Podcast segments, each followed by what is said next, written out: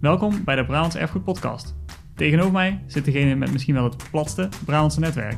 Iemand die zijn carrière heeft gewijd aan het bestuderen van waar mensen melk, bakske en buikpien zeggen en waar Rome, bekske en buikpijn.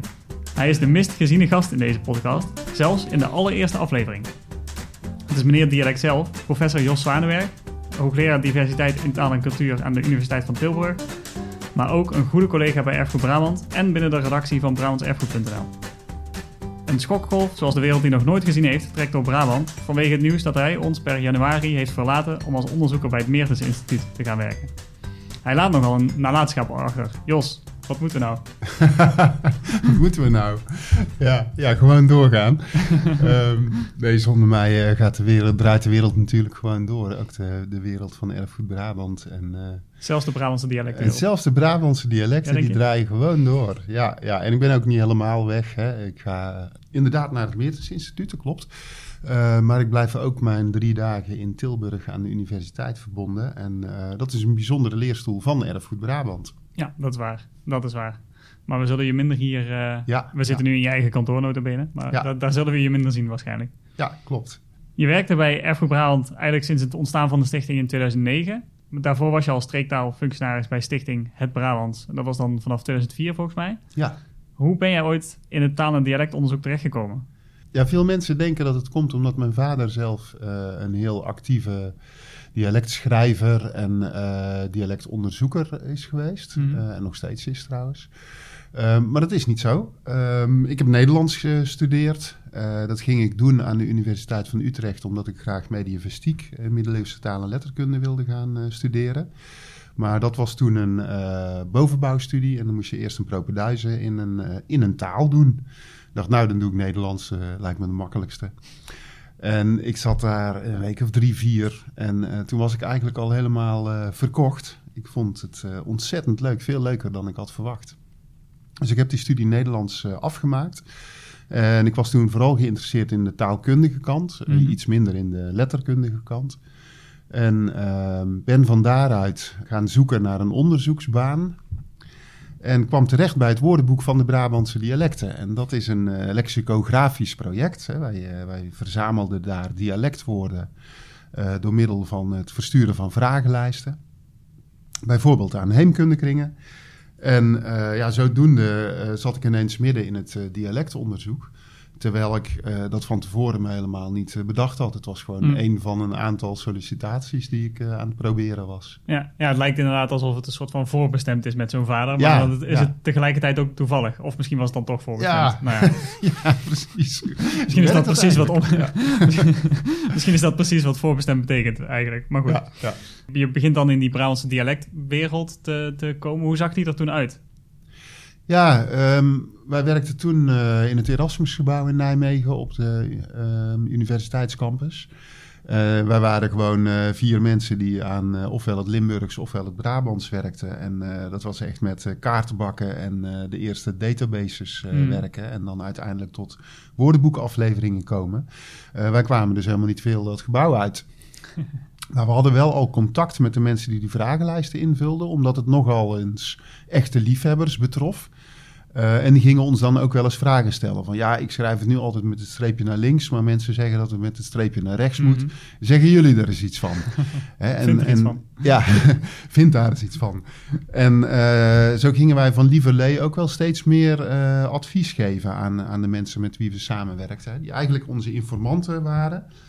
Maar uh, op een gegeven moment ook steeds meer uh, ons vragen gingen ja. stellen. Steeds meer tweerichtingsverkeer. Ja, uh, precies. Dan. Ja. Dan zit je met je groepje onderzoekers in een ivoren toren eigenlijk. Ja, en ja. dan komt stiekem toch steeds meer het veld of de, ja. De, de, ja, wat zijn dat, de werkgroepen, de dialectgroepen uit verschillende dorpjes ja, bij je aankloppen. Ja, klopt. En, en hoe zit dat met het grote publiek? Was het toen zo dat er mensen nog heel veel dialect spraken? Of, en, en hoe werd dat gewaardeerd, zeg maar? Ja, zeker het, het, was toen nog een stuk gewoner om dialect te spreken als we het hebben over de jaren negentig. Um, en ik ben zelf ook wel opgegroeid in een generatie van, uh, van mensen om mij heen die, uh, die thuis dialect spraken. En ik denk dat het vooral daarna eigenlijk een, een stuk minder mm. is geworden. En ik had ook de indruk in die tijd dat mensen er nog niet zo, zozeer mee bezig waren. Van ja, het staat op het punt uh, van verdwijnen, dus we Mm. moeten het nu snel vastleggen. Uh, dat, dat is wel iets van, van alle tijden hoor, die gedachte. Maar die was niet zo urgent als dat die uh, tegenwoordig is. Ja. Ja. En we, we weten van het dialect dat toch misschien nu ook wel door een groter publiek op neergekeken wordt? Of als dom? Of, of was dat toen ook zo? Ja, zeker. Zeker. Dat ja, is niet veranderd. Ja. Nee, uh, het is uh, inderdaad lange tijd niet serieus genomen. Uh, dat is nog steeds wel zo. En dat was in die tijd ook al zo. Mm. Ja, dat klopt. Dat blijft een onderliggend probleem of zo? Dat blijft een onderliggend ja. probleem, ja. Ja, die, die status of, of prestige, dat is echt wel problematisch. Want als je ergens goed voor wilt zorgen als onderdeel van erfgoed... maar het heeft een reputatie van het is eigenlijk niet, niet veel waard... Ja. ja, dan zit je wel met, met een probleem als onderdeel van het erfgoed is dan ook dat aspect van oh, het verdwijnt, dus we moeten het nog vastleggen. Ja, zeker. En waar, waarbij dat vastleggen misschien ook wel iets heel ingewikkelds is voor een taal. Ja, ja dat gebeurde bijna altijd op schrift. Hè, waardoor je bijvoorbeeld die lokale woordenboeken uh, mm -hmm. kunt publiceren. Terwijl je tegenwoordig dat veel liever um, op geluidsbestand, op geluidsdrager ja. zou doen. En uh, dat wordt gelukkig ook wel gedaan. Daardoor hebben we in ieder geval wat meer van die uitspraak bewaard. Want uh, het lezen van uh, woordenboeken met al die streepjes naar links en naar rechts, uh, dat, dat helpt niet echt om te begrijpen hoe het nou echt wordt uitgesproken. Nee, ik noemde er een paar in mijn introductie en dan ben ik ook druk bezig geweest met accentjes. En dan denk je, ja, volgens mij zeg ik dit goed, maar ik weet het eigenlijk niet helemaal zeggen. Ja, precies. Ja, dat is natuurlijk een groot probleem. Als je mensen nog één, nou misschien twee dingen mee mag geven, wat moeten ze dan weten over het Brabants? Ah, nou ja, ze moeten in ieder geval weten dat het Brabants hè, in, in zijn vorm van allerlei verschillende lokale dialecten, mm -hmm. uh, in al die vormen uh, echte talen zijn. En dat zijn echte talen omdat het moedertalen kunnen zijn. Zo over een volledige grammatica en woordenschat uh, betekenen. Je kunt er alles in zeggen wat je denkt of voelt. Mm -hmm. um, het zijn alleen geen echte talen in de zin van de politieke of beleidsmatige keuze. Uh, in die zin zijn uh, dialecten ja, van, een, van een andere gemeenschappelijke of uh, maatschappelijke liever status. En dat is een heel groot verschil. Maar als je gewoon kijkt naar hoeveel talen kan iemand spreken bijvoorbeeld, Mhm. mm -hmm. dan moet je dialect als moedertaal zeker meetellen. Ja, en dan is het dus omdat dat ook een, dat je er alles in kan zeggen. Ja. En het, het hele grammaticale apparaat als het ware. Ja. Ook al ligt het misschien niet ergens vast in een boekje. Nou, Ja, ja, daar klopt. zijn mensen mee bezig. Maar Ja, ja. Nee, maar dat klopt. Hè. Met grammatica bedoel ik dan inderdaad dat je ehm, van huis uit al weet hoe die regels werken. Ja. Eh, daar heb je zelf nooit bij stilgestaan. Oh, weet ik dat allemaal? Dat gaat gewoon vanzelf. Ja, precies. Zoals je voor een deel leer je natuurlijk ook zo gewoon Nederlands tussen haakjes, maar Ja, eh, voor een deel leer je dat op school. Ja, ja, maar dan gaat het vooral om de buitenkant. Hè. Ehm, ofwel eh, om spelling. Mhm. En die regels die moeten we echt leren. Ja, wanneer moet het nou met Ja, DT precies. en wanneer niet. Ehm, en, je, en je leert eh, hoe dat allemaal heet. Eh, met zinsontleding en, en woordsoorten en zo. dat Maar dat, dat wist je al lang. Alleen dan ga je Ja, er ook ja. namen aangeven. Je En, gebruikte eh, het al lang. Ja, ja, Ja, precies. exact. Ja. Ehm, dus in die zin zijn het echt echte talen, maar Ja. we hebben niet zo heel veel echte talen in Nederland. Of officiële, erkende, ja. ik weet niet zo goed wat het, de, de juiste term is, maar Ja, officiële officieel erken- erkend. erkende talen. Ja. Want- Ja, we hebben een, een, een nationale taal vanzelfsprekend. Hè? Ja. Dat, eh, dat is nog wel logisch. En die hebben we maar één. België heeft er natuurlijk eh, twee, eigenlijk drie, want ook het Duits in Ja. een kleine regio. Eh, en, en dat geldt voor meerdere landen. Maar Nederland is zo'n typisch land met één taal. Die ook wel eh, heel erg verbonden is aan onze nationale identiteit. Eh, maar we hebben officieel nog meerdere talen. En een daarvan is een rijkstaal, dat is het Fries. Mhm. Eh, dat weten de men- meeste mensen ook wel. Eh, maar dat geldt dan weer alleen maar in die provincie. Eh, dus als je in Mhm. Brabant woont, dan merk je er verder eigenlijk niet zo gek veel van. Nee, da- daarmee wil je zeggen van, als je daar bij de gemeente komt, dan moeten Ja. die in principe in het Fries kunnen antwoorden. Als je, als, je dat, als je daarom vraagt, Ja. dan zou de gemeente en de rechtbank inderdaad je Ja. in het Fries moeten kunnen te woord staan. Plus, het heeft een onderwijsverplichting. Dat is niet zo'n hele, dat klinkt meteen heel zwaar. Dat is Mhm. niet zo'n hele zware verplichting. Maar er moet aandacht zijn voor Mhm. het Fries in het basisonderwijs. En dan zijn er nog meer officiële talen. Maar dat, is eigenlijk, dat blijft een beetje beneden de radar, denk ik. Eh, want het geldt ook voor Limburgs en Neder-Saxisch. Ah, Ook dat zijn officiële streektalen. mhm. Ja. Die zitten een niveau lager qua erkenning. Dus je hebt daar geen onderwijsverplichting. Mhm, Omdat Je het geen rijkstaal is. Het is geen rijkstaal. Ja. Je kunt ook niet naar de rechtbank en eisen dat je in het Roermonds eh, te woord gestaan wordt, bijvoorbeeld. Nee. Maar er zijn wel allerlei rechten. Eh, je kunt bijvoorbeeld wel om eh, financiële ondersteuning vragen van de provincie als je een lespakket voor het onderwijs zou Ja. willen ontwikkelen. Dat kan wel. En het Brabants is dat niet. Het Brabants is dat niet. Nee, het gekke is dat het Limburgs het wel is in Nederland, maar niet in België. En dat er ook helemaal geen algemeen Limburgs is. Nee, dat leek me ook problem- problematisch. best wel- want dat is Limburg is natuurlijk ook een, een vrij extreme geografische provincie, zeg maar. Ja, ja met enorme Ehm, dialectverschillen, ja, ten gevolge. Ja. Ja. precies. Dat is misschien net zo goed in het Brabant zo. Want ik noemde net een paar voorbeeldjes van woorden die hetzelfde zijn, maar toch iets anders. ja, dat klopt. Als je iemand in het Boksmeers eh, hoort praten of iemand in het Bergs van Bergen op Zoom, Mm, dan is het verschil best wel groot. ja, Maar we hebben wel een paar kenmerken die, eh, die bijna universeel Brabant zijn. En Mhm. dat is vaak reden voor taalkundigen om te zeggen: het is wel een groep verwante dialecten. ja. Wat zijn dat dan bijvoorbeeld? Eh, bijvoorbeeld de tweede persoon, eh, dat is jij of jullie. Ja.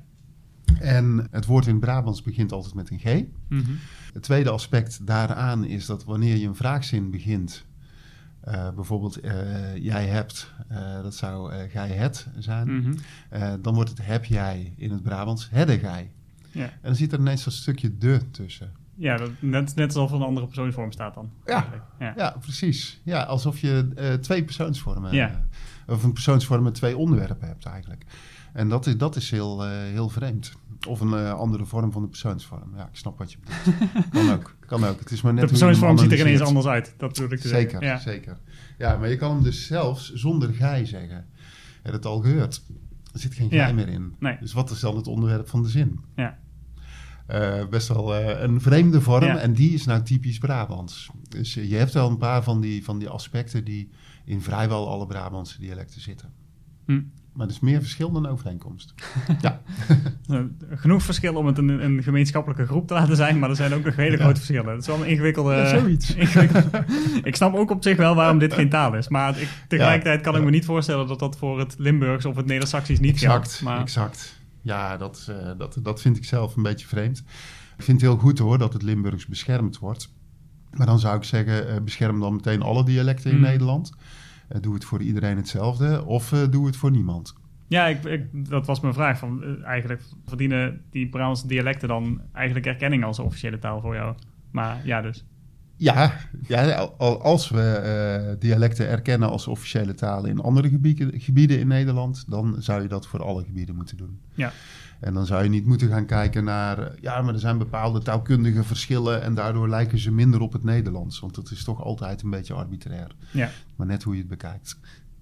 Ja, ja, ik kan me voorstellen dat het, het trekken van die grens is intens ingewikkeld. Hoe wetenschappelijk je dat ook wil, wil maken, natuurlijk. Ja. Ook omdat het talen zijn die gesproken worden en daardoor veranderen. Ja, zeker. zeker. Ja, en constant beïnvloed worden door het Nederlands. Ja. Hè, die, eh, die dialecten die zijn eh, enorm aan het veranderen de afgelopen decennia. Ehm, dus wil je dan alleen maar de, de oorspronkelijke authentieke vormen beschermen? Of hoe wil je dat doen? Ja. Eh, dat kan in de praktijk helemaal niet. Nee, dat, dat lijkt me wel ingewikkeld. Wat is de toekomst van, van de Brabantse dialecten, als we het daarover gaan hebben? We hebben het nu over Ja. het verleden gehad. Gaat, Ja, ze- dat- gaat dat verdwijnen? Dat Gaat is het... een moeilijk onderwerp, eh, Robin. Oh jee. Ja, ja, wat is nou precies de toekomst? Eh, we kunnen er niet in kijken hè, in die toekomst. Eh, maar wat we nu aan ontwikkelingen zien, dat is wel duidelijk een, een vervlakking. Dus vooral de bijzondere woordenschat die is aan het verdwijnen. En die Mhm. wordt vervangen door woorden uit het Nederlands. Maar op het gebied van de grammatica en de klanken blijft er nog wel een en ander bewaard. En een logisch eindpunt van zo'n verandering zou zijn dat we overal in Nederland hetzelfde Nederlands gaan praten. En volgens mij gaan we daar niet naartoe. Ik denk niet dat we over twintig jaar het verschil tussen een Groninger en een Middelburger eh, niet meer zullen horen. Nee, Dus die, dan zou die- dat misschien ook al lang gebeurd zijn. Ja, dan had het al lang gebeurd kunnen Ja. zijn. Ja, zeker. Hè? Als je kijkt naar eh, hoe handig is het om met z'n allen dezelfde taal te spreken, waarom eh, zijn we dat dan niet gewoon gaan doen? Ja. Die taal is nog steeds niet hetzelfde, eh, maar we zijn natuurlijk wel onderling verstaanbaar. We kunnen iemand uit Groningen prima verstaan. Als het heel diep lokaal dialect wordt, dan wordt het wat moeilijker. Mm. Oké. Maar dat geldt voor die Brabantse dialecten ook wel. Dan, dan wordt het ondertiteld op de televisie. Ja, precies. Ja, dus ik, ik denk dat er ook om een of andere reden een behoefte is aan uh, die verschillen in onze taal. En die hebben iets te maken met uh, waar je vandaan komt.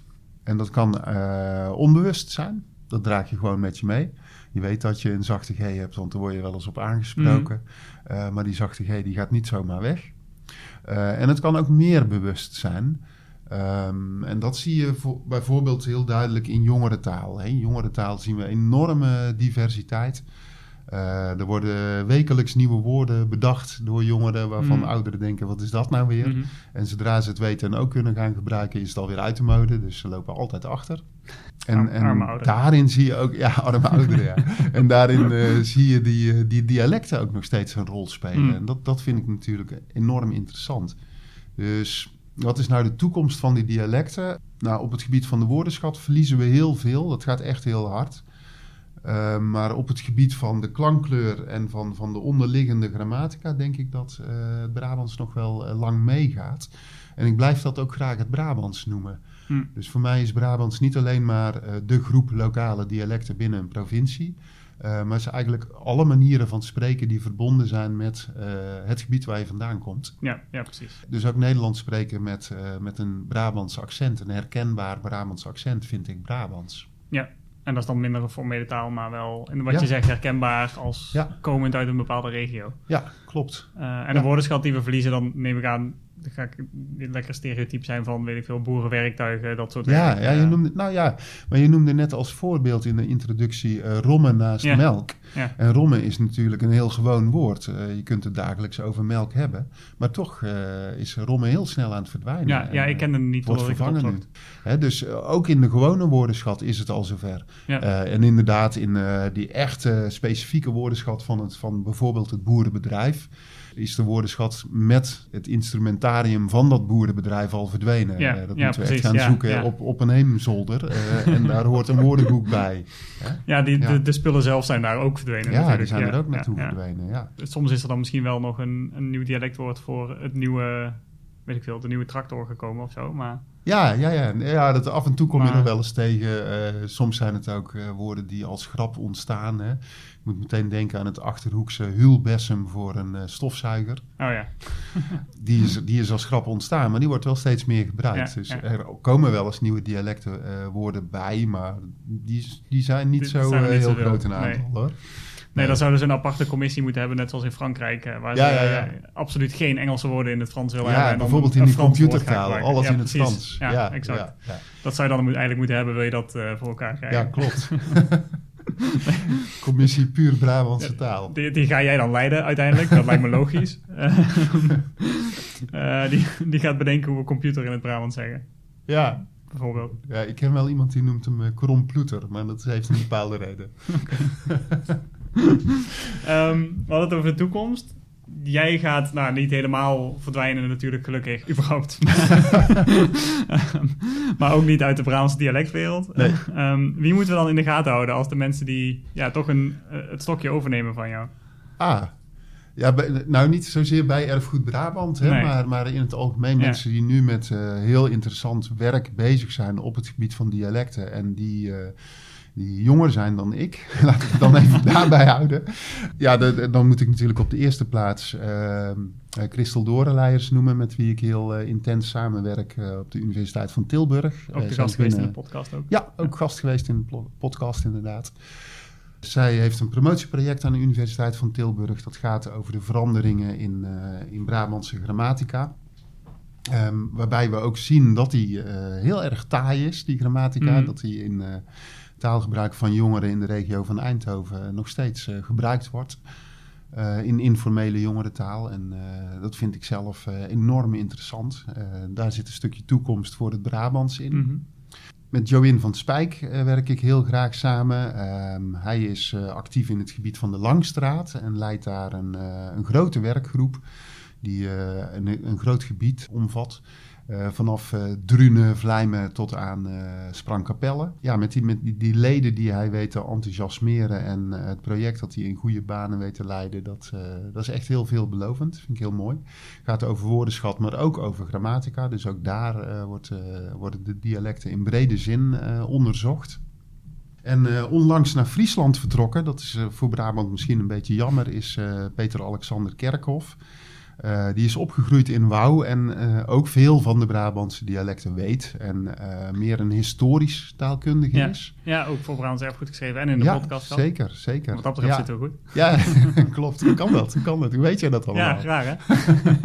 Hoe zou dat komen? Um, hè, dat, dat, is iemand die, die zeker enorm getalenteerd is. Um, en een van de beste historisch taalkundigen in Nederland is, denk ik. En altijd een, een oog heeft voor de, de dialectvariatie. Mm omdat onze dialecten nog veel van uh, de wording van uh, de Nederlandse taal kunnen laten zien. Ja, nou toch. Mensen ja. om in de gaten te houden. Ja, zeker. En als je zelf terugkijkt, wat is dan het, het erfgoed wat jij achterlaat?